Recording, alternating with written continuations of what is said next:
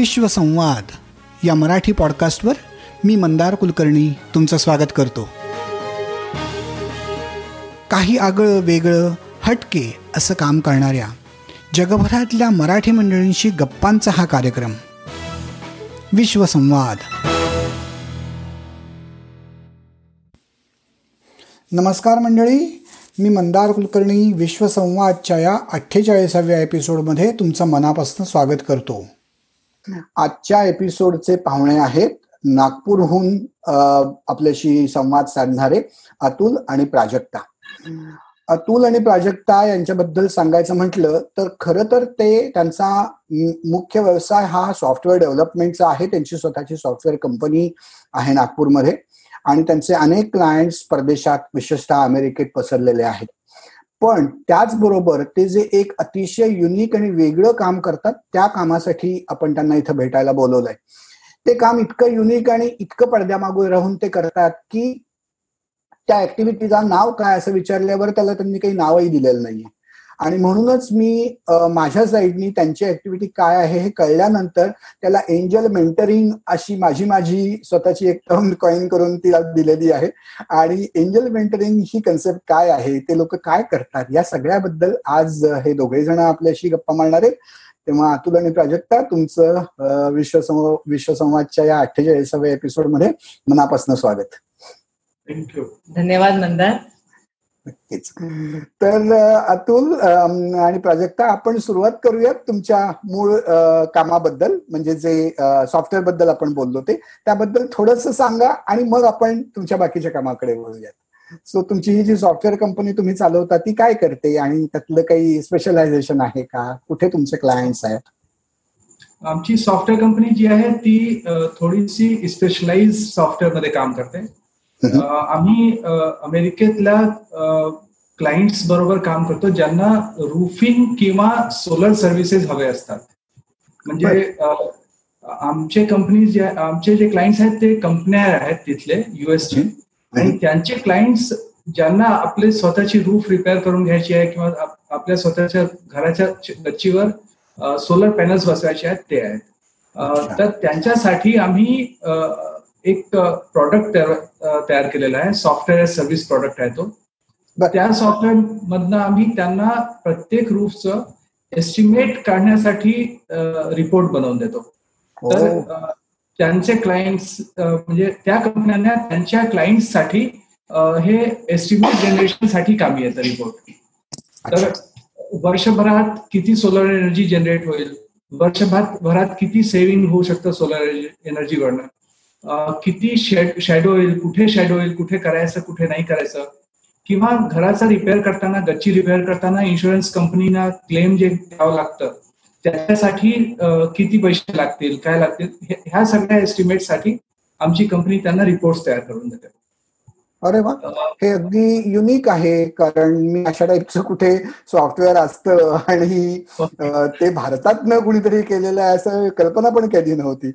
फारच इंटरेस्टिंग आहे. पण मला सांगा की हे जे सगळं तुम्ही कॅल्क्युलेशन करता मग या सोलर एनर्जी किंवा सोलर एनर्जीचं जनरेशन या सगळ्यातली तुमची काही बॅकग्राऊंड आहे का? म्हणजे तसं माझं शिक्षण फिजिक्सचं आहे. मी फिजिक्स मास्टर्स केलेलं आहे. आणि त्यामुळे थोडस सायंटिफिक बॅकग्राऊंड होता माझ्या सुरुवातीपासून. आणि मी अजूनही तसं सायन्स ओरिएंटेड आहे पूर्ण. तर त्याप्रमाणे मी मॅथमॅटिक्स आणि सायन्सचे भरपूर कॅल्क्युलेशन करू शकतो स्वतः. म्हणून हे सगळं थोडस इझी गेलं आम्हाला. आणि दुसरं की तिथल्या ज्या कंपन्या आहेत त्यांची जी गरज होती ही खूपच नॅरो होती. म्हणजे हा खूपच युनिक फील्ड आहे. आणि या फील्डमध्ये आम्ही म्हणजे असं सांगू शकतो की खूपच एक इनसिग्निफिकंट फील्डमध्ये पण आमचं खूप सिग्निफिकंट काम आहे त्या फील्ड राईट आपण त्याला इन्सिग्निफिकंट म्हणायच्या ऐवजी व्हेरी निश म्हणू शकतो कारण असा निश असल्यामुळेच तुम्हाला तुमचं स्पेशलायझेशन इतक्या हायेस्ट क्वालिटीच्या लेवलला नेता आलंय so congratulation on that it's really great thing and thing to be proud of I am uh, so we have about 5000 clients in US uh, registered. Okay. Huh. Yeah. That's a big number. Yeah. आणि सत्तर लोकांच्या through तुम्ही पाच हजार client maintain करताय is is a great great ratio I would say कारण आजकालच्या जगात सगळीकडे कमीत कमी मॅनपॉवर मध्ये जास्तीत जास्त आउटपुटची जी जो ट्रेंड आहे तो तुम्ही प्रत्यक्ष करून दाखवलाय असं म्हणायला हरकत नाही. तर याबद्दल बोलून झाल्यानंतर आता आपण ज्या कारणासाठी आपण इथे गप्पा मारायला आलो त्या विषयाकडे वळूया की मी ज्याला एंजल मेंटरिंग म्हटलं. आता मला तुम्ही तुमच्याच शब्दात हे एक्झॅक्टली काय आहे हे सांगा instead of me describing it in any other way याच्यामध्ये काय होतं की ऍक्च्युली सामाजिक क्षेत्रात काम करणाऱ्या खूप ऑर्गनायझेशन भारतभर काम करता आहेत. आणि हो. खूप चांगली चांगली कामं होत आहेत. म्हणजे असं आपण म्हणतो की आजूबाजूला परिस्थिती निराशाजनक असताना या संस्था आहेत या खूपच एक आशेचा हे दाखवतात आपल्याला दिवा दाखवतात असं म्हणता येईल. तर या वेगवेगळ्या क्षेत्रात काम करणाऱ्या ज्या संस्था आहेत या संस्थांना प्रोएक्टिव्हली आयडेंटिफाय करून त्यांना ज्या पद्धतीची मदत अपेक्षित असते किंवा हवी असते गरज असते ती मदत पुरवणं आणि त्याच्याशिवाय काही व्हिजन सुद्धा त्यांच्यामध्ये डेव्हलप करणं. कारण बरेचदा काय होतं की या संस्थांचे जे फाउंडर्स असतात ते आपल्या कामाकरता इतके पॅशनेट असतात आपल्या कामामध्ये इतके बुडलेले असतात की कदाचित त्यांना तो बर्ड्स आय व्ह्यू ज्याला आपण म्हणतो तो कुठेतरी कमी पडतो काही वेळेला. प्रत्येक वेळेला असं नाही म्हणत पण काही वेळेला तो कमी पडतो. तर अशा ठिकाणी एंटरव्हेन करून जर आपण तो व्ह्यू त्यांना देऊ शकलो आणि ज्या स्केलवर आज ते काम करत आहेत ते आपल्या मदतीने आपल्या वेगवेगळ्या म्हणजे आमच्या आता मित्रमंडळ आहे त्या मित्रमंडळांना एकत्र घेऊन आम्ही हे सगळी मदत त्यांना करतो. तर यांच्या मदतीने ती जर स्केल त्यांची वाढवू शकलो तर आज त्यांचा रीच जो एक्स नंबर ऑफ लोकांपर्यंत असेल तर तो वाढून एक्स क्यूब एक्स स्क्वेअर किंवा त्याच्यावर आणखी किती जाऊ शकतो हा आमचा सतत प्रयत्न असतो. और और एक बात होती है इसमें कि अगर हमने इंटरफियर किया वहाँ पे तो इंटरफियर कर बोलने कर, करने की बजाय हम उसको सपोर्ट किया अगर हम बोलते हैं हम्म। तो उससे उनकी एफिशिएंसी लेवल चेंज होती है। हम्म। जब वो अपने कामों में पूरे तरह से लगे रहते हैं तो फॉर एग्ज़ाम्पल उनकी मैनेजमेंट कैपेसिटी कम पड़ती है। जैसे पानी का काम करने वाली कोई ऑर्गेनाइजेशन है तो सिर्फ़ पानी के बारे में सोचती है। लेकिन उस पानी के मैसेज को कैसे दूसरों तक बाकी लोगों तक कम्युनिकेट करना या उस मॉडल को कोई और ऑर्गेनाइजेशन कैसे अच्छे से उठा ले हम्म। इस बारे में कोई डॉक्यूमेंट बनाना ये सब चीज़ें वो नहीं कर पाते। क्योंकि उनका फोकस रहता है कि आज मुझे इस गाँव में पानी पहुंचाना है डॉक्यूमेंट से हमको कोई लेना देना नहीं है। तो ऐसे में अगर हमने उनको विजन दिया सब कुछ किया तो जो काम है वो बहुत आगे तक बढ़ जाता है। और इसके बहुत से उदाहरण हुए हैं। मतलब करीब यवतमाल में जो पानी का काम हुआ बहुत सारा उसमें हमारी एक संस्था थी जो एक लाख हेक्टर पानी खेत के लिए पानी का काम कर पाई। सिर्फ़ इसलिए कि उसका डॉक्यूमेंटेशन अच्छा कर पाए उसके विजन बना पाए और उससे लोगों को जोड़ पाए। क्या बात आहे क्या बात आहे तर मला असं विचारायचं होतं की ह्याची सुरुवात कुठून झाली? जेव्हा केव्हा हे असं तुम्ही आता करताय आणि गेली कितीतरी वर्ष तुम्ही हे करताय. पण या सगळ्याचं बीज कुठे रोवलं गेलं? काही अशी घटना होती? तुमच्यासमोर काही असा प्रसंग आला? कुठली संस्था तुम्हाला वाटलं की अरे यांना आपण मदत करायला पाहिजे आणि त्यातून हे सुरुवात झाली ये तो ऐसा एकदम पॉइंट आउट नहीं करते आएगा कि कैसे हुआ क्या हुआ। हमको लगता है कि ये तो सिर्फ वे ऑफ लाइफ है। मतलब ये बस होने होते गया। सिर्फ़ इसमें एक बहुत बड़ा चेंज कुछ दस बारह साल पहले आया था जो मुझे डिस्टिंक्टली याद है हम्म। इसके पहले जो हम काम करते थे उसमें हम लोग अपनी तरफ़ से मदद देके अपनी तरफ़ से अपना सपोर्ट दे करके हम भूल जाते थे कि हाँ ठीक है हो गया ये काम खत्म हम्म। और हम उसको फिर से एक ऑर्गेनाइज एफर्ट की तरह से नहीं देखते थे okay. उस बीच में हमको दस बारह साल पहले बंबई में एक रमेश कचोलिया अंकल हैं और एक निमेश भाई है हमारे okay. इन लोगों से हमारी मुलाकात हुई hmm. और इन लोगों से मुलाकात होने के बाद हमको समझ में आया कि इस काम को अगर ऑर्गेनाइज किया तो इसका इम्पैक्ट कितना बड़ा हो सकता है hmm. तो उसके बाद से हम लोगों ने अपने आप को बहुत ऑर्गेनाइज किया फिर तो पिछले हम्म। दस बारह सालों में उसका इम्पैक्ट बहुत चेंज हुआ है और रमेश जी रमेश जी और निवेश भाई जो है वो इस मामले में हम लोगों के एकदम अच्छे मित्र और अच्छे आदर्श हैं आमचे मेंटर्स मेंटर और मतलब अभी बंबई में रहते हुए भी वो आ, हमारे बहुत ही करीब रहते हैं हम्म। तो उन्होंने हमारे उन्होंने ये बताया कि इसको ऑर्गेनाइज करने से क्या हो सकता है मतलब बताने के लिए अलग से शब्द नहीं यूज़ किया उन्होंने सिर्फ़ उनके कामों को देख के हमको समझ में आया कि ऑर्गेनाइज करना चाहिए True. There are many people who just become example through their work yes. instead of using any words, and that's more important. That is more impactful. No doubt about it so आपण आता मग असं बघूयात की आतापर्यंत तुम्ही अशा ज्या लोकांना मदत केली आहे त्यातली काहीतरी स्पेसिफिक वेगवेगळ्या प्रकारच्या क्षेत्रातली जी कामं करणारी संस्था आहे त्यांच्याबद्दल थोडं सांगा. तुम्ही आता एका संस्थेचं नाव सांगितलं की जी पाण्यावरती काम करते. पण बाकी कुठल्या कुठल्या क्षेत्रातली लोक आहेत की जी तुम्ही ज्यांना तुम्ही मदत केली आहे? या संस्थांबद्दल बोलायच्या आधी थोडस मी आणखी एक गोष्ट सांगू इच्छिते. की ऍक्च्युली तुम्ही एंजल मेंटरिंग हा शब्द वापरला तेव्हापासून. मला तो. की हे जे काम आम्ही करतो याच्यामध्ये बरेच म्हणजे हे दहा बारा वर्षापासून जे अतुलने आता सांगितलं की रमेश भाई आणि निमेश भाई भेटल्यानंतर आमचं थोडासा एक ऑर्गनाइज पद्धतीने आम्ही चालू केलं.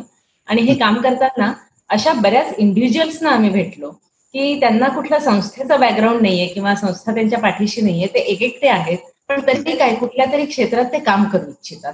खूप धडपड करू इच्छितात एखाद्या क्षेत्रामध्ये.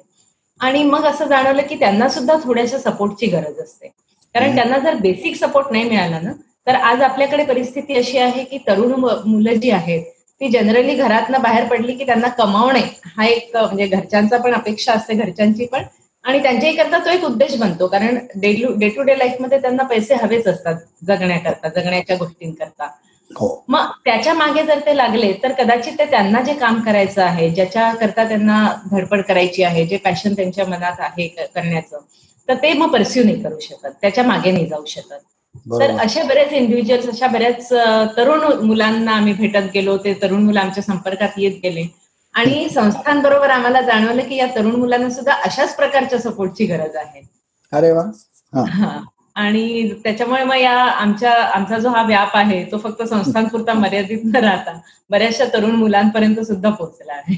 वैयक्तिक इंडिव्हिज्युअल्स पर्यंत ही हा. पोहोचलेला आहे. और इसमें एक बहुत ही अच्छी बात ऐसी होती है कि जैसे देखिए अगर कोई ये बच्चे हैं जो बहुत अच्छा काम करना चाहते हैं और बहुत पैशनेट हैं तो 22 साल 23 साल की उम्र में 24 साल की उम्र में उनकी कमाई नहीं रहती है कुछ भी। ना तो उनके पास संस्थात्मक ढांचा रहता है जिससे उनको कुछ फंड मिल जाए। अगर ये बच्चे उस समय कोई नौकरी क्लर्क की करने लगे या कहीं और जगह पे छोटी सी नौकरी में लग जाए तो ये हमारा सबका एज ए समाज बहुत बड़ा नुकसान होगा हम्म। अगर बहुत बहुत इंपॉर्टेंट थॉट आप दे रहे हैं कि अगर वो लोग कहीं और खींचे जाए तो हाँ। इससे समाज का नुकसान होगा वाह और ये बच्चों को अगर हमने थोड़ी सी फेलोशिप दे दिया हम्म। जिसको हम हमने फेलोशिप शब्द प्रयोग करना चालू किया। हम्म। हमने इनको थोड़ी सी फेलोशिप दिया जो जिससे वो सस्टेन हो सके। हम्म। वो फेलोशिप अमाउंट पंद्रह हज़ार रुपए बीस हज़ार रुपए पच्चीस हज़ार रुपए कुछ भी हो सकती है डिपेंडिंग ऑन की लोकेशन क्या है वो काम कितना करना चाहता है क्या उसकी फाइनेंशियल बैकग्राउंड है। तो उस वजह से वो क्या होता है वो बच्चा फिर नौकरी नहीं ढूंढता और वो काम करने लगता है। ओके। उसका जो काम वो करता है बच्चा वो काम लाखों रुपए पगार दे के भी कोई भी एम्प्लॉय नहीं कर सकता। क्योंकि उसके पास पैशन नहीं होगी। उसके पास पैशन नहीं होगी तो ये हमारे लिए बहुत ही सस्ता सौदा है। क्या बात है। अच्छा। बिज़नेस पॉइंट ऑफ़ व्यू मैं बिज़नेस तो मेरे लिए बहुत ही सस्ता सौदा है कि मैं किसी बच्चे को फेलोशिप में पंद्रह हज़ार रुपए दे दूँ हम्म। और वो बच्चा साल भर उसको चाहिए वो काम करे जिससे समाज का नुकसान समाज का पूरा फ़ायदा हो नुकसान होने से बचे। और उस समाज का एक घटक मैं भी हूँ तो फाइनली मुझे भी अच्छा लगे। Hmm. तो ये बहुत ही सस्ता सौदा है। Right the return of investment is going to be really very high and this is where we always say that कि हमारा जो इन्वेस्टमेंट है hmm. उसका return of invest on investment जो है वो किसी भी शेयर मार्केट से बहुत ज़्यादा है। ऑफ़ कोर्स सिर्फ़ वो पैसा मेरे अकाउंट में नहीं आता। Right right which is fine I yeah. I have enough for myself. आणि मुख्यतः समाजातच जातोय समाजासाठी जातो आहे अँड आय एम म्हणजे मी पण त्याच समाजातला एक घटक I am a beneficiary of that so indirect beneficiary we can say नाही I am direct beneficiary okay you are a direct beneficiary yes i am direct beneficiary if if uh, 100 kids in a school are getting educated it's hmm. my direct benefit hmm. True true लेकिन तो, अब मुझे ये आपको पूछना है कि अगर किसी को आप फेलोशिप देते हैं से हम्म। आपने एक, एक किसी किसी बच्चे को एक साल भर के लिए फेलोशिप दे दी और हाँ. साल भर के बाद जो कुछ वो करना चाहता था वो किसी वजह से आगे नहीं हाँ. जा सकता है हाँ. तो how do you guys state that तो अभी दो बातें होती है इसमें एक तो बात यह है कि साल भर बहुत छोटा समय होता है हम्म। तो हम लोग किसी भी बच्चे को जब कमिट करते हैं तो हम उनको अनलिमिटेड कमिट करते हैं ओ कि तुम जब तक चाहो हम देंगे हम्म।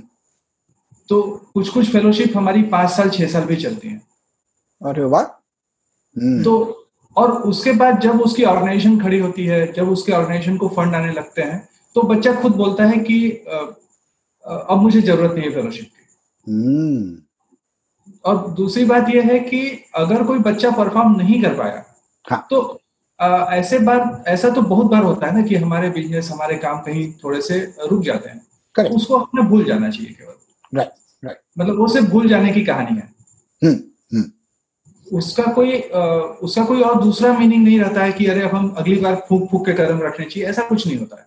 हम्म, म्हणजे कुठे उल्लेख करायची गरज नाही किंवा त्याच्यामुळे डिमोटिवेट होण्याची गरज नाही. गरज नाही. It's a part of the entire process की त्यातलं आपण जेवढं इन्व्हेस्ट परत जसं कुठलाही व्हेंचर कॅपिटलिस्ट किंवा एंजल इन्व्हेस्टर हाच विचार करतो की मी जर दहा ठिकाणी इन्व्हेस्ट केलं आणि त्यातली एक जरी कंपनी पुढे गेली तरी it is going to give me what I want other may fail completely same philosophy same model तुमच्याकडे आहे असं असं मला दिसतंय. पण याच बरोबर मला असं वाटतं की आय एम जस्ट थिंकिंग आणि हे माझं पर्सनल मत आहे की समजा एखाद्या प्रोजेक्टला म्हणावं तितकं यश आलं नाही. आणि असं तुम्हाला दिसलं की अरे हा जे करतोय ह्याची डिरेक्शन चांगली आहे याचे इंटेन्शन चांगले आहेत पण काहीतरी चुकतंय. आणि काहीतरी स्मॉल बदल केला ज्याला आपण टिपिकल स्टार्टअप टर्मिनॉलॉजीमध्ये पिवोटिंग म्हणतो. की जे आहे हो. तेच पण जरा थोडा बदल करून मार्केट बदलायचं प्रॉडक्टची लेवल बदलायची प्रोडक्टच्या फीचर्स बदलायच्या. अशा टाईपचं पिव्होटिंग तुम्ही काही सजेस्ट करता का? So that he will sustain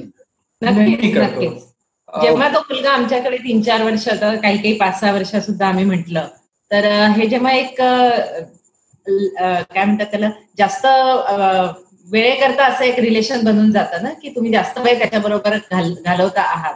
तर डेफिनेटली या सगळ्याच गोष्टी येतात. चर्चा होतात. कुठे आपण चुकतो आहोत हे बोलल्या जातं. काय करेक्शन करू शकतो ते बोलल्या जातं. तर ही भूमिका नेहमीच निभावी लागते. और आणि ती सहज असते म्हणजे कारण ते चर्चा करतात ना तेही आपल्याकडे येतात आपणही त्यांचं काम बघत असतो. तर हे सहज होणारा एक संवाद असतो. म्हणजे हे ऑर्गॅनिकली घडत जातं कारण शेवटी इतकी वर्ष बरोबर काम केल्यानंतर ती लोक आणि तुम्ही हे जवळजवळ फॅमिली मेंबर सारखे होत असणार असं मी विज्युअलाइज करतो. आणि बहुतेक तसंच होत आहे करेक्ट अगदी बरोबर. और इसमें कैसा होता है कि हम लोग इसको बर्ड आई व्यू से देख पाते हैं। और जब बच्चे या जब एनजीओ काम करती रहती है तो ज़मीन पे काम करती रहती है। तो हमको उनसे थोड़ा सा दूर का भी दिखाई दे जाता है कभी कभी तो उसमें करेक्शन करने के लिए हमारे सजेशन जा सकते हैं और जाते हैं और सजेशन एक्सेप्ट करना उनका काम रहता है। उसकी हम कंडीशन नहीं रखते कि हमने सजेशन दिया तो तुमको मानना चाहिए। तो फ्रीडम काम करने का उनके पास होना चाहिए। और हमको एक और लगता है कि हम हमेशा बैकग्राउंड में ही बने रहने चाहिए फेसलेस होके काम करना चाहिए हम्म। तो उससे क्या होता है कि ऑर्गेनाइजेशन को जो फेम मिलनी है उस ऑर्गेनाइजेशन को ही मिलनी चाहिए हम्म। उसका फेम हम तक आया तो ठीक नहीं होगा वो क्योंकि वैसे भी उनके कामों में हमारा कंट्रीब्यूशन बहुत ही थोड़ा सा है हम्म। मतलब एक ऑर्गेनाइजेशन है जिसके फाउंडर ने अगर उसकी पूरी ज़िंदगी लगा दिया है उसके लिए उस काम के लिए हम्म। उसके कंपेरिजन में हम लोगों ने हमारी ज़िंदगी का कुछ घंटा रोज का या हमारी हम्म। ज़िंदगी में कमाए हुए पैसे का कुछ हिस्सा लगाया है। हम्म। उसने तो उसकी पूरी ज़िंदगी लगा दी है। तो उसका काम उसका महत्व तो बहुत ज़्यादा है हम लोगों से। और उसको हम कम नहीं कर सकते उसको हम छीन नहीं सकते। दैट इज़ राइट इतना ही ख्याल रखना रहता है हमको ये सजेशन देते समय वाह वाह this is really really i would definitely say something very unique that you guys are doing especially keeping you your own contributions and keeping your contributions to the, such a faceless level, such a such a low profile level because otherwise anybody whosoever invests whatever in any company they want either big returns or they want at least the name recognition uh, for work that uh, they have been doing. And there is where i believe you guys stand completely out uh, and stand out very proudly very big way i must say that. Let's talk about some of the examples that uh, you guys have helped uh, म्हणजे organisation म्हणून आणि त्यांनी केलेल्या कामाबद्दल किंवा वैयक्तिक सुद्धा. अशी काही उदाहरणं आपण बोलूयात की ज्याच्यामुळे आपल्याला जास्त अंदाज येईल की तुमचं काम कुठल्या कुठल्या पद्धतीने पुढे जात आहे. जो जैसे एक ग्रुप है हमारे पास में पाँच छह साल पहले आया था बच्चों का। और वो ग्रुप में मेजॉरिटी में आयुर्वेद डॉक्टर्स हैं। ओके तो ये ग्रुप को हमने साथ में मेंटर करना चालू किया। और अभी वो ग्रुप में करीब 26 डॉक्टर हैं। तीन से चालू हुए थे वो। अभी नागपुर में इनके पास चार हॉस्पिटल हैं। और इसके अलावा नागपुर के आसपास के जगहों पे छोटी छोटी जगहों पे डॉक्टर्स जा जाके प्रैक्टिस भी करते हैं। ओके। okay. तो वीकेंड में जाके अपने अपने विलेजेस में काम करते हैं। और वीकडेज में नागपुर में काम करते हैं। कुछ बच्चे परमानेंटली गढ़चिरौली में गोंदिया में भंडारा में यवतमाल में जाके प्रैक्टिस करते हैं। और ये बहुत ही एथिकल प्रैक्टिस वाला और मेडिसिन फ्री लाइफ रह सके। आरोग्य की तरफ़ हम देख सकें हम बीमारी के इलाज की तरफ़ ना देखें। इस ढंग से प्रैक्टिस करने वाले बच्चे हैं पूरे। तो एक ऐसा एक बहुत ही बड़ा बहुत ही सुंदर इकोसिस्टम तैयार हुआ है जिसमें कि 25 से 26 डॉक्टर्स हैं। अभी इसमें हमारे साथ में होम्योपैथी डॉक्टर एमबीबीएस डॉक्टर भी जुड़ने लगे तो अब ये ग्रुप और बड़ा होते जा रहा है और इस वजह से अब ये होलिस्टिक हेल्थ प्रैक्टिस भी चालू कर सकते हैं। और कर पा रहे हैं। तो हेल्थ को होलिस्टिक ढंग से देखना ये इन्होंने चालू किया है। मतलब हमको जो है ट्रीटमेंट पेशेंट को देना है किस पैथी से देना है ये इंपॉर्टेंट नहीं है। और उसके बाद पेशेंट ट्रीट होके आरोग्य के साथ घर वापस जाए ये इसका फाइनल है। तो ये तीन बच्चों के साथ चालू होके अभी ये जो टीम है ये छब्बीस बच्चों तक पहुँची है और ये एवरी ईयर बढ़ते जा रही है टीम वाह। तो अभी आयुर्वेद कॉलेज के जो फाइनल ईयर के बच्चे हैं वो इनके साथ इंटर्नशिप करते हैं। इंटर्नशिप करके दो साल तीन साल रहते हैं उसके बाद डॉक्टर बन जाते हैं। देखिए हम लोग क्या एक तकलीफ़ ये है कि आयुर्वेद भी एक बहुत ही अच्छी प्रैक्टिस है। मैं अपने संस्कृति के गुणगान को नहीं बोल रहा हूँ सिर्फ़ उस ट्रीटमेंट मेथड के बारे में बात कर रहा हूँ कि बहुत ही साइंटिफिक ढंग से मैं देखता हूँ उस ट्रीटमेंट को कि कैसे है और वो बहुत अच्छी होती है ट्रीटमेंट और बहुत अच्छी है। हर चीज़ में नहीं अच्छी होगी ज़रूरी नहीं लेकिन जिसमें है उसमें बहुत अच्छी है। लेकिन आयुर्वेद के जो डॉक्टर होते हैं इनको हॉस्पिटल वाले और छोटे या बड़े कोई भी हॉस्पिटल वाले सिर्फ़ एक अटेंडेंट की ड्यूटी रात भर के लिए लगाते हैं। मतलब इनको इनको खुद की प्रैक्टिस करने पाने वाला डॉक्टर करके कोई देखता नहीं है। Oh. और खुद की प्रैक्टिस करना जब चालू करते हैं बच्चे तो इनको पैसे मिलने में भी इतना समय लगता है कि उतने दिन तक सस्टेन नहीं कर पाते तो किसी न किसी हॉस्पिटल में नाइट ड्यूटी करेंगे फिर दिन में मतलब बहुत सारी तकलीफें होती हैं इनको। और सेकेंडरी ट्रीटमेंट मिलती है एज अ डॉक्टर इनको not a first citizen treatment तो अब ये प्रैक्टिस होने की वजह से ये ढंग से जो एक मूवमेंट चालू हो गई नागपुर में हमारे पास इसकी वजह से अभी बच्चे खुद सोचने लगे हैं कि हम भी इंडिविजुअल प्रैक्टिस कर सकते हैं। और एक बड़ा ग्रुप तैयार हो रहा है बच्चों का जो बोलता है कि हम आयुर्वेद डॉक्टर से और हम प्रैक्टिस करना चाहते हैं। क्या बात है। तो एक मेजर चेंज आया हुआ है ये ढंग से आयुर्वेद प्रैक्टिस के ऊपर। और हम हालाँकि इनको हमेशा ये बात बताते हैं क्योंकि थोड़ा सा साइंस सोचता हूँ मैं हमेशा। तो हम इनको हमेशा ये बात बताते हैं कि जब तुम पचास साल के हो गए पचपन साल के हो गए तब तक अगर तुमने चरक की किताब में एक पेज एडिट न किया हो एक पेज डिलीट न किया हो या एक पेज ऐड न किया हो तब तक मैं तुमको डॉक्टर नहीं मानू क्या बात है? सच यूनिक अप्रोच हम हम नहीं चाहते कि तुम सिर्फ़ चरक के फॉलो बने फॉलोअर बने रह जाओ। हम चाहते हैं कि तुम उसमें चेंजेस भी लाओ जहाँ ज़रूरत है। कंट्रीब्यूट करो उसमें। कंट्रीब्यूट करो इसमें। Yeah. तो ये बच्चे इस ढंग से तैयारी कर रहे हैं अपनी पूरी Hmm. Hmm. That's a great example, and now I'm glad that uh, it's it's taking such a big big shape that starting from three now it's going up to twenty five. It's a pretty significant difference, and if people start seeing this kind of a change happening around them, Yes. the things will start slowly changing. Right? absolutely. Yeah, yeah. आता हे आता जे आपण उदाहरण सांगितलं ते काही ग्रुपनी केलेल्या कामाचं उदाहरण झालं. मला इंडिव्हिज्युअल उदाहरणं काय असतील तर ती नक्की आवडतील. आणि एस्पेशली मुलींनी किंवा बायकांनी जर काही केलेलं असलं तर ते मला ऐकायला जास्ती आवडेल. कारण मला असं वाटतं की पुन्हा एकदा बाकी सगळीकडे जे डिस्क्रिमिनेशन होतं आणि कमी मदत मिळते कमी रेकग्निशन मिळतं. ते मुलींना बायकांना आहे. तर तशा जर काही एक्झाम्पल्स असतील तर आपण त्याच्याबद्दल जास्ती बोललेलं मला आवडेल. थोडं कामाबद्दल आणि म्हणजे स्पेसिफिकली व्यक्ती आणि मुलीचं नाव घेतलं तर मला ते एक एक्झाम्पल नक्कीच सांगावं असं वाटतं. हा. म्हणजे एक आर्टिस्ट मुलगी आहे.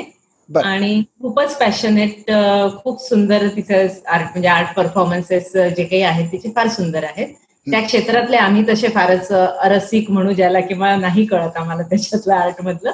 पण तिचा आमचा जेव्हा कनेक्ट झाला तेव्हा तिचं ते एक तळमळ जी होती ती आम्हाला खूपच भावली होती. आणि आम्ही तिच्याबरोबर बोलत राहायचो चर्चा करत राहायचो समजून घ्यायचा प्रयत्न करायचो की आर्ट म्हणजे नक्की काय असतं आणि ती काय करते मुख्यतः. तिचं एक मात्र नक्की होतं की तिला तिचं गाव आहे नागपूर एक ऐंशी किलोमीटरवर. पारड साठ किलोमीटरवर. पारडसिंगा नावाचं एक गाव आहे. मध्य प्रदेशातलं गाव आहे ते. बॉर्डर बॉर्डरवरचं. तर तिथे तिचं घर होतं. म्हणजे जे काका आजोबा लोक तिथे राहायचे. तर ती तिला हे होतं की त्या गावात जाऊन आपण काहीतरी करायचं आहे. आणि काय करायचं हे खूप क्लिअर नसलं तरी आर्टच्या माध्यमातून गावातल्या लोकांपर्यंत पोहोचून काही आपण चेंजेस म्हणजे गावात काही बदल आणू शकतो का? ते बघायचं ते एक्सप्लोर करायचं. या उद्देशाने ती गावाकडे जाण्याचा तिचा बेत होता. आणि तशी ती गेली सुद्धा. आणि गावाकडे गेल्यावर तिने खूपच युनिक काही काही एक्सपेरिमेंट्स केले. फारच युनिक एक्सपेरिमेंट्स होते ते. तिथे त्यांचं शेत होतं एक आहे म्हणजे अजूनही. तर त्या शेतामध्ये लँड आर्ट हा एक प्रकार तिने चालू केला. आता आर्टिस्ट असल्यामुळे तिला त्या आर्टचं माध्यम फारच सहज होतं तिच्याकरता. लँड आर्टमध्ये तिने काय केलं की शेताचा जो भाग आहे आपला जितका तर तिथे वेगवेगळ्या भाज्या लावतोच आपण. तर त्या भाज्या लावताना अशा काही शेपमध्ये लावायच्या म्हणजे एका आर्टिस्टिक शेपमध्ये लावायच्या. आणि त्या माध्यमातून काही मेसेज समाजापर्यंत पोहोचला पाहिजे. असं म्हणजे ते एक वेगळ्याच प्रकारचं होता प्रयोगच होता तिचा. हो हो. आणि या प्रयोगाचं महत्त्व किंवा त्याची त्याचा इम्पॅक्ट जो आहे तो आम्हाला तेव्हा कळला. जेव्हा तिने आपल्या शेतामध्ये काही एक पाच चार पाच वर्षांपूर्वी मला वाटतं मोदीजींचा चेहरा केला. म्हणजे वेगवेगळ्या भाज्या त्या चेहऱ्यामध्ये ग्रो केल्या. त्या चेहऱ्याच्या शेपमध्ये लावल्या. शेपमध्ये हा. हा त्या शेपमध्ये म्हणजे वरून पाहिलं तर अगदी प्रॉपर तो मोदींचा चेहरा दिसायचा शेतामध्ये ओके आणि खाली तिने लिहिलं होतं dear prime minister please grow in India wow म्हणजे तेव्हा. मोदीजींचं Make in India. Make in India आणि पॉप्युलर होत होते त्यांचे जे कॅम्पेन्स होते ते. आणि त्याच्यात सरसो अं, देसी अं, तो उसमें अभी तब क्या हो रहा था कि जो भी चीज़ अपने यहाँ पे कम पड़ती है या जिस चीज़ का रेट बढ़ जाता है उस चीज़ को इम्पोर्ट करना ये हमारे यहाँ की रेगुलर स्ट्रेटेजी है। स्ट्रेटेजी है। प्याज का रेट बढ़ गया तो प्याज इंपोर्ट कर लो। बीज इंपोर्ट कर लो। बीटी जो बीटी जो सीड्स हैं पूरे इंपोर्टेड ही हैं अपने यहाँ के नहीं हैं। हम्म। तो तो उसने वो वो कैंपेन किया कि dear prime minister please grow in India हम्म। और वो आर्ट के माध्यम से करने से दो बातें हुई। एक तो ये मैसेज पूरे भारत में फैला। हम्म। मतलब सभी जगह पे ये मैसेज गया कि ये क्या है। म्हणजे दिल्लीहून मीडिया त्या गावात येऊन तो मेसेज कव्हर करून गेले. अरे वा. इम्पॅक्ट कसा होऊ शकतो कलेचा? हो. तो आम्हाला पहिल्यांदा जाणवला म्हणजे तिच्या त्या प्रयोगातून. दूसरी बात ये हुई कि उस गाँव में उस पीरियड में दस हज़ार लोग विज़िट किए। हम्म. सिर्फ़ देखने के लिए कि मैसेज क्या है? हम्म. और ये कौन कर रहा है? हम्म, तो उस गाँव के लोगों को लगा कि हमारी भी कोई इज़्ज़त है।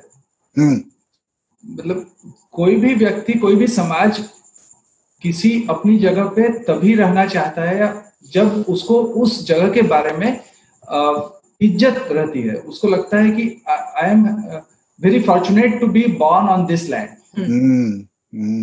unfortunately Bharat में क्या हो गया है कि गाँव को लोगों ने बदकिस्मती से जोड़ दिया। हम्म, हम्म।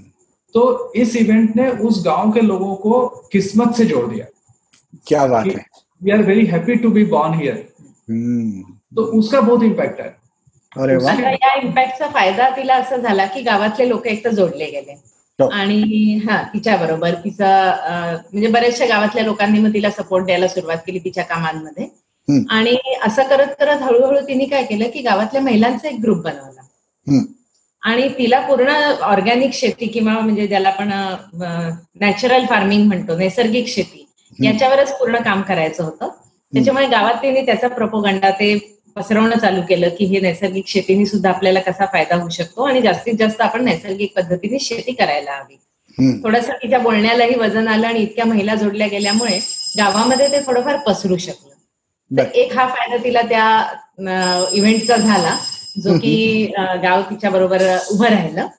आणि ह्या ज्या महिला तिच्या बरोबर जोडल्या गेल्या या महिलांना घेऊन त्यांनी वेगवेगळ्या ऍक्टिव्हिटीज मग गावात चालू केल्या या ऍक्टिव्हिटीजमध्ये मग ज्याला आपण म्हणू की गृहोद्योग टाईपचं आपण म्हणू शकतो त्याला की तिथे सीड पेपर बनवणं. त्याच्यानंतर राख्या बनवणं. त्या राख्या बनवत असताना सुद्धा टू मेक इट शुअर की आपण हे देशी कॉटन घेऊया. बीटी कॉटन नाही घ्यायचा. देशी कॉटनचे धागे घ्यायचे त्याची राखी बनवायची. त्या राखीमध्ये सुद्धा आपले सीड्स घालायचे जे आपले परंपरागत बियाणं आहे. परंपरागत बियाण्याचं त्याच्यात ठेवायचं. सीड पेपरमध्ये सुद्धा ती परंपरागत बियाणं वापरते. आणि मेसेज असाच जातो की ही राखी तुम्ही बांधल्यानंतर जेव्हा काढून फेकाल तर तेव्हा कुठल्या तरी मातीत फेका. तिथे ते बी रुजेल तिथनं झाड उगवेल. ठीक आहे? तर हा हा जो मेसेज आहे हा तिने सीड पेपरच्या माध्यमातून आणि राखीच्या माध्यमातून दिला. त्याचबरोबर गावातल्या महिलांना रोजगार मिळाला. कारण राखी बनवणं सीड पेपर बनवणं याच्यामध्ये सगळ्या महिला तिच्या बरोबर आहेत. बरोबर. तर गावातल्या महिलांना रोज़गार मिळाला. एक डिग्निटी मिळाली. और वहाँ पे उन्होंने पूरा हैंडमेड पेपर बनाने का यूनिट बनाया। वो यूनिट को लगने वाली छोटी छोटी मशीनरी उन्होंने खुद डिज़ाइन की आर्टिस्ट होने की वजह से वो सब किया उन्होंने। तो एक बहुत ही सुंदर यूनिट चालू हो गया वहाँ पे। तो हाँ। और उस तो उस बीच में ये सब काम करते हुए कुछ तीन साल पहले उसकी शादी हुई। हम्म। तन्मय नाम का अपने ही ग्रुप का एक बच्चा था उसके साथ में। और वो भी उसने अपनी पूना का जॉब और सब काम छोड़ के उसने यही सोचा था कि हमको किसानी करनी है। तो हम्म। दोनों भी अपने उस गाँव में रह गए और दोनों बहुत सुंदर काम कर रहे हैं उस गाँव में। आम्हाला अभिमान वाटतो की आम्ही त्यांच्याबरोबर जोडल्या गेलो नाही आणि कला कला कलेचा दृष्टिकोन हा जीवनाशी किती छान पद्धतीने जोडला जाऊ शकतो आणि कमर्शियली आणि चांगल्या अर्थाने कमर्शियली त्याचं व्हायबिलिटी किती उत्तम होऊ शकते याचं इतकं सुंदर उदाहरण आहे की काहीतरी कलेतून सुरुवात झाली आहे कले कलेला प्रोत्साहन द्यायचंय म्हणून सुरुवात झाली आहे. आणि गावातल्या लोकांना रोजगार मिळण्यापासून स्वतःची स्वतः मशीन्स बनवण्यापर्यंत ते पोचलेत. हे खरोखर खूपच अगदी युनिक म्हणण्याजोगं उदाहरण आहे. जसं आम्ही म्हणतोय की आपल्याला थोडासाच सपोर्ट द्यावा लागतो. म्हणजे इथे काय होतं की काही आयडियाज द्यायचंय व्हिजन द्यायचंय असा भागच नव्हता. फक्त तो कॉन्फिडन्स तो विश्वास तिला देणं की नाही तू जा कर तुला हवं ते कर. आम्ही आहोत. तर हे हे एवढ्याशा छोट्याशा पुशनी सुद्धा किंवा एवढ्याशा छोट्याशा सपोर्टनी सुद्धा किती मोठं काम होऊ शकतं. और सिर्फ इसमें क्या होता है कि जो फाइनेंशियल बैकिंग थोड़ी सी लगती है जिसकी वजह से इतने अच्छे बच्चे काम अपना आगे बढ़ा नहीं पाते हैं अपनी अच्छी आइडियाज़ को इम्प्लीमेंट नहीं कर पाते हैं उतनी पैकिंग ही बस देना पड़ता है। Right. अब श्वेता और तन्मय जैसे लोग तो लाखों रुपए की सैलरी देके भी किसी गाँव में जाके काम नहीं करने वाले। एब्सोल्युटली जो कि अगर हमको छोटी सी इन्वेस्टमेंट से मिल रहे हैं तो हम बहुत ही खुश होते हैं। और इसका hmm. सबसे बड़ा फ़ायदा होता है कि हमको उनकी कभी कभी कंपनी मिलती है एंजॉय करने या नक्कीच फारच छान तो हमको उनके साथ में समय बिताने में right right the best output is to uh, always have a choice of uh, good people to be in company. To be around you that's true that's true मला आता असं विचारायचं होतं की या ज्या संस्थांना तुम्ही मदत करता या इंडिव्हिज्युअल्सना तुम्ही मदत करता त्यांचं आणि तुमचं पहिलं कनेक्शन होण्याची प्रोसेस काय आहे? Is it just through word of mouth का तुमची अशी स्वतःची काही फॉर्मल प्रोसेस आहे? काय आहे म्हणजे? समजा कुणीतरी अशा टाईपच एक उदाहरण असलेला एखादा मुलगा मुलगी असली आणि त्यांना तुमच्यापर्यंत पोचायचं असलं तर काय करायला लागतं त्यांना? ऍक्च्युली खूप फॉर्मल अशी प्रोसेस नाहीये आमची. आणि रिच पण नाही आहे तसा. म्हणजे वेबसाईट नाही किंवा इंटरनेटवर रिच नाही. ते करायचं पण नाही आहे म्हणजे ऍडव्हर्टाइजमेंट पण नाही आहे तशी काही. ओके फक्त हा फक्त काय होतं की वर्ड ऑफ माउथनी किंवा आम्हाला कधी कुठे कोणी काम करताना दिसलं तर आम्ही पण प्रोएक्टिव्हली जाऊन त्यांना अटॅच होत करतो स्वतःशी. आणि याच्यात एक लिमिटेशन असं येतं ना म्हणतात की आम्ही जसं नागपुरात राहतो हो. तर बऱ्याच ठिकाणी बऱ्याच संस्थांबरोबर जेव्हा तुम्हाला शारीरिक म्हणजे फिजिकली तिथे प्रेझेंट राहावं असं असतं तेव्हा डिस्टन्सेसचे लिमिट बरेचदा येऊ शकतात. एखादी दूरची संस्था असेल तर आमच्या विजिट्स नॅचरली कमी होतात किंवा त्यांचं आमच्याशी कनेक्शन जे आहे ते थोडं कमी होत जातं. ते कमी होत गेलं तर कदाचित तो कम्युनिकेशन आणि तो जो एक बंध जुळला आहे तो तितका प्रखरपणे किंवा तितक्या यांनी पुढे जाऊ शकत नाही. हा इफेक्टिव्हली पुढे जाऊ शकत नाही. तर त्याच्यामुळे थोडंसं ते लिमिटेशन पण आम्हाला माहिती आहे आमचं मर्यादा आहे. तर ते लक्षात घेता आम्ही पाहतो की नागपूर आणि नागपूरच्या आसपास म्हणजे जनरली विदर्भापर्यंत तर नक्कीच आमचा रीच आहे.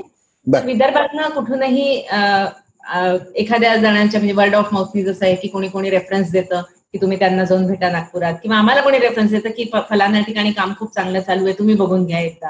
तर तिथे आम्ही पोहोचतो किंवा तो पर्सन आमच्यापर्यंत असं चालू आहे आमचं. बर बर.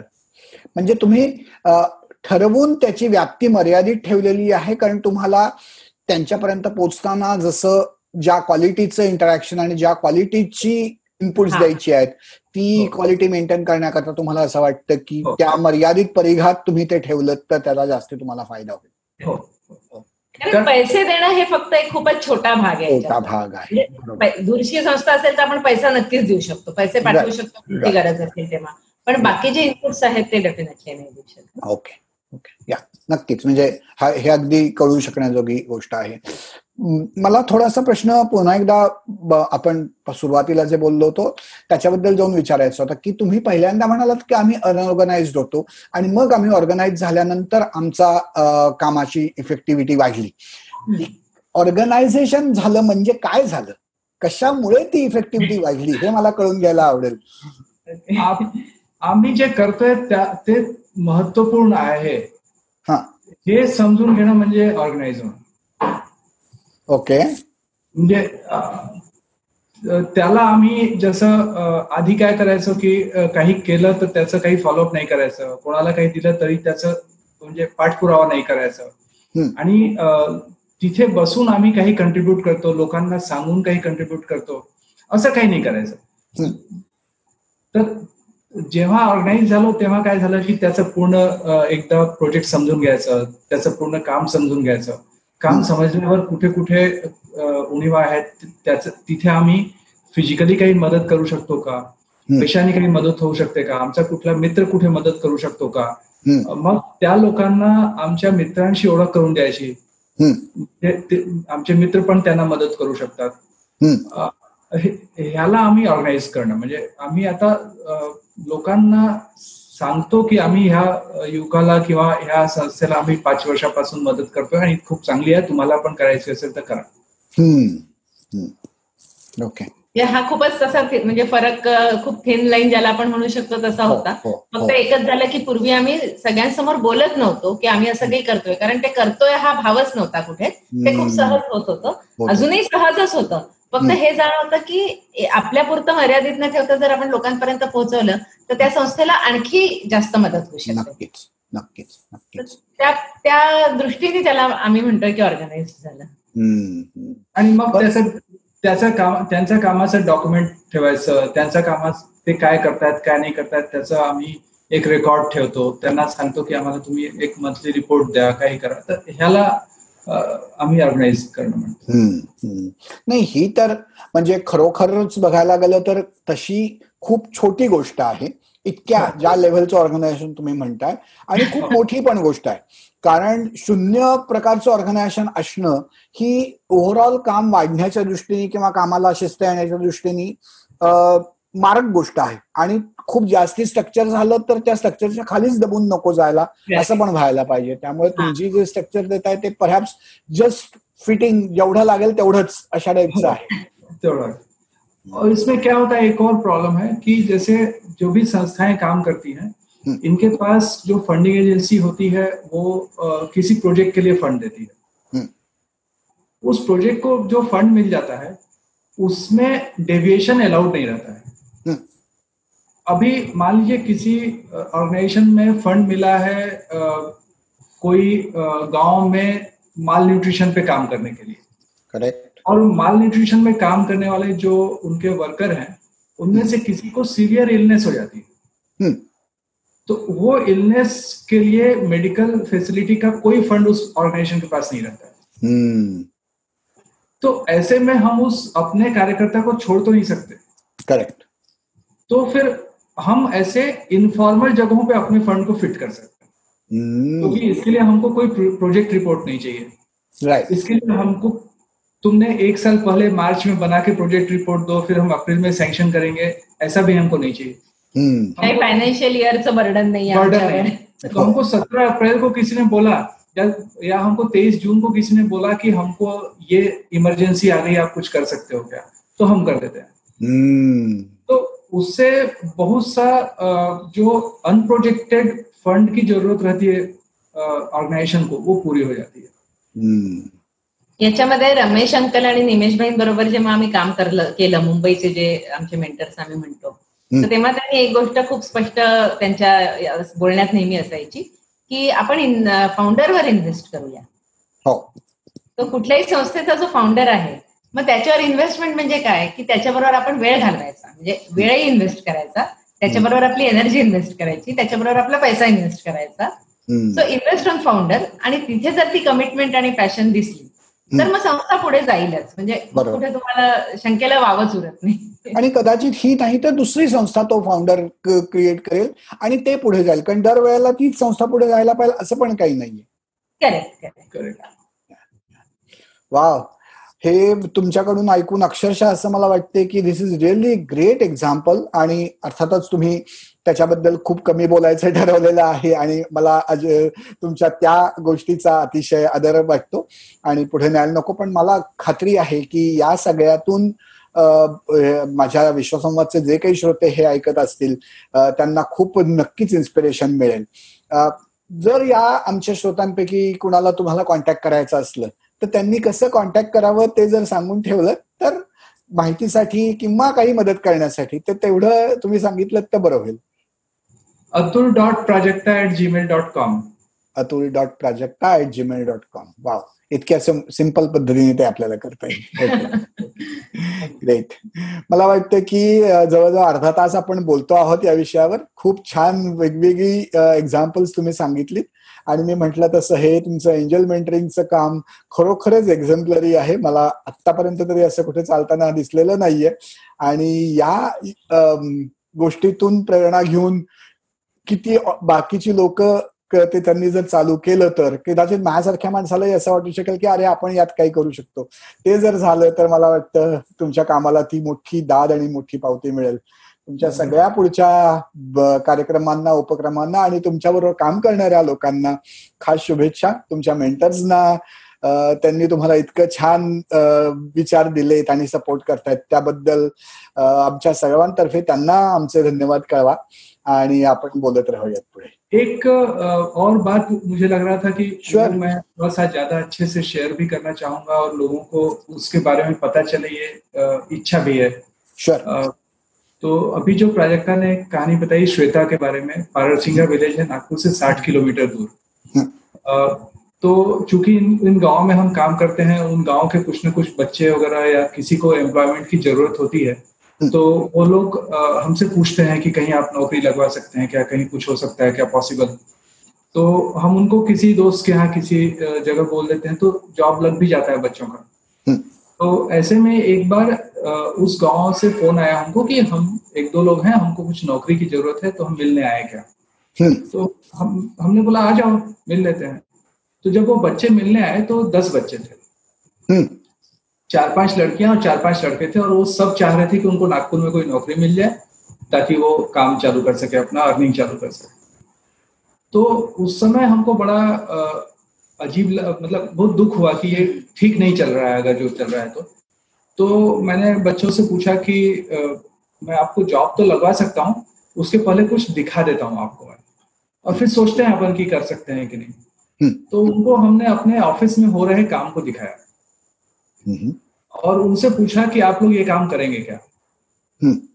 तो जनरली हमारे ऑफ़िस में जो काम चलता है वो यूएस के घरों का थ्री मॉडल बनाने का काम चलता है क्योंकि अच्छा। उसके ऊपर से हम लोग एस्टिमेट जनरेट करते हैं। तो कैड सॉफ्टवेयर में वो काम चलेगा और फिर उसके ऊपर में मॉडलिंग होगी और फिर रिपोर्ट बनेगी। तो उन्होंने वो काम देखा उनको अच्छा लगा लेकिन वो बोले कि हमने आज तक कंप्यूटर तो यूज़ किया ही नहीं है। हम्म। हम कैसे काम करेंगे ये? तो मैं बोला कि आपको कंप्यूटर यूज़ करना सिखाना और उसमें एफिशिएंट बनाना तो हमारा काम है। हम्म। लेकिन उसके पीछे एक शर्त हमारी ये है कि आप अपने गाँव में रह के ये काम करेंगे क्या? हम्म। तो उन्होंने बोला कि हम करेंगे अपने गाँव में रह के काम हम्म। कोई हर्ज नहीं है हम्म। तो उसके बाद हमने उन बच्चों की नागपुर में ट्रेनिंग चालू किया हम्म। और उनकी ट्रेनिंग दो महीने चली। दो महीने के बाद हमने उसी गाँव में एक अपना छोटा सा ऑफ़िस खोला और उन बच्चों को उसी गाँव में काम दिया। उनको उतनी ही सैलरी दिया हमने जो हम नागपुर के स्टाफ को देते हैं। उनके गाँव में रह के। उसका फ़ायदा ये हुआ कि उन, अगर वो नागपुर में काम करते थे तो अपनी सैलरी का छोटा सा हिस्सा अपने गाँव में भेजते थे अभी अपनी सैलरी का पूरा हिस्सा अपने गाँव में वो खर्च करते हैं हम्म। अपने गाँव की चाय पीते हैं अपने गाँव में दूध खरीदते हैं अपने गाँव में मोबाइल रिचार्ज करते हैं तो उससे उस पूरे गाँव की इकोनॉमी चेंज हो रही है हम्म। मतलब दस बच्चे उस गाँव के अगर नागपुर में आके काम करते हैं। तो इकोनॉमी में वो फ़र्क नहीं पड़ता है जितना फ़र्क वो अपने गाँव में काम कर रहे हैं तो पड़ रहा है Absolutely. इलेक्ट्रिसिटी की अवेलेबिलिटी और इंटरनेट की अवेलेबिलिटी ये दो ही बॉटल नेक थे ये दो बॉटल नेक दूर हो जाने के बाद हमको किसी शहर में रह के काम करने की ज़रूरत नहीं है Absolutely. तो गाँव में जाके गाँव का रिसोर्स को खराब करने के सिवाय अगर कोई काम हो सकता है तो वो हम्म। गाँव तक पहुँच जाए हमको उसका सिर्फ़ मॉडल खड़ा करना है। हमको हम्म। सिर्फ़ उसकी ट्रेनिंग देनी है। हमारी जो नॉर्मल ट्रेनिंग पंद्रह दिन में हो सकती थी उसको दो महीने लग जाएँगे। उसको तीन महीने भी लग सकते हैं।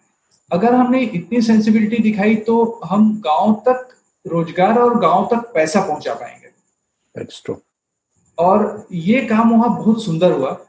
अभी उस काम को उस ट्रेनिंग को खत्म होके उस गाँव में बच्चों ने काम चालू करके अभी दो साल हो चुके हैं।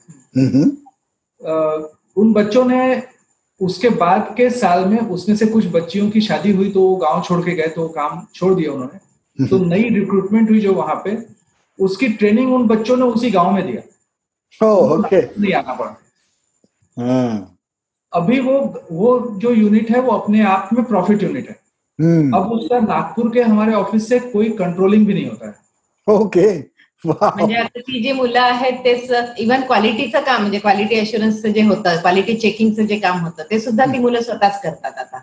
और सिर्फ़ दो साल में ये काम हो रहा है वहाँ पे हम्म. तो अभी भी मुझे उनके साथ में जो इंटरेक्शन हुआ था वो याद है और अभी पिछली बार हम गाँव में जाके मीटिंग लिए थे तो उस मीटिंग में वो बच्चों ने वो बात मुझे याद दिलाई थी हम्म. तो पहली बार हम लोग जब उनकी ट्रेनिंग हो रही थी और अपने ऑफ़िस में हम साथ में खाना खाने बैठे थे बच्चों के साथ में हम्म. तो वो बच्चों से पूछ रहा था मैं कि तुम्हारा अनुभव क्या है ट्रेनिंग कैसी चल रही है तो उन्होंने बताया सर सब कुछ तो अच्छा चल रहा है लेकिन बहुत डर लग रहा है कि ये सब कैसे होगा हम्म. तो हमने उनको बोला था कि डर तो हमको लगना चाहिए तुमको क्यों लग रहा है अगर एक्सपेरिमेंट फेल होगा तो मेरा होगा तुमको तो डर नहीं लगना चाहिए हम्म. तो वो बच्चों ने वो याद रखा था। और अभी हमारी पिछले कुछ महीने पहले मीटिंग हुई थी तो उन्होंने याद दिलाया कि सर आपका डर खत्म हो गया कि नहीं. बोला कि मुझे तो कभी लगा ही नहीं था डर. आणि याचा एक फायदा आणखी मिळाला ना की ते गावात राहून काम करत असल्यामुळे गावाकरता त्यांच्याकडे वेळ आहे आता.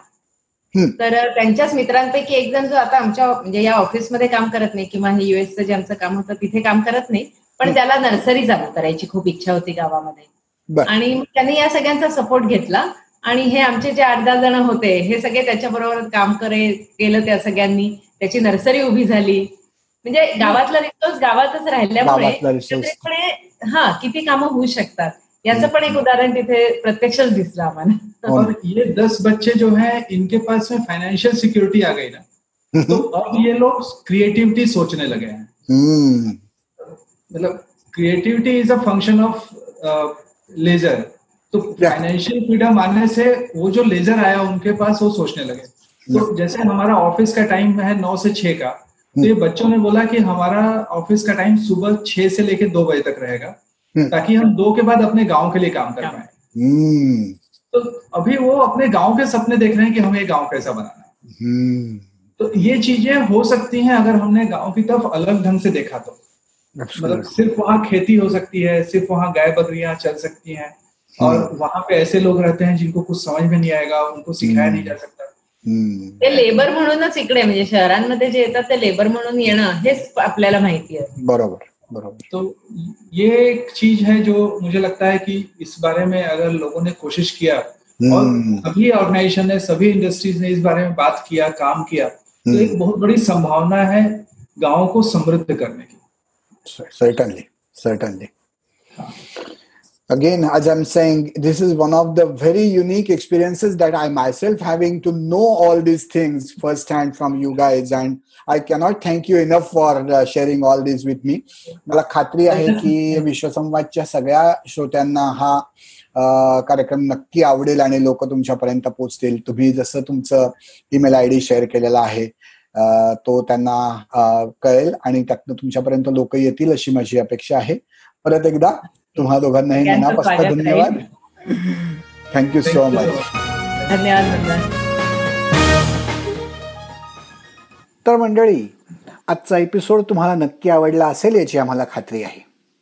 विश्वसंवाद या मराठीतल्या पहिल्या पॉडकास्टवरती अशाच प्रकारची हटके काम करणारी अनेक मंडळी आपल्याला भेटत असतात. त्यासाठी तुम्ही हा पॉडकास्ट जरूर ऐकत राहा. तुमच्या मित्रमंडळींना त्याच्याबद्दल सांगा. आमच्या फेसबुक पेजला जाऊन लाईक करा. ऐकत रहा आणि ऐकवतही रहा. विश्वसंवाद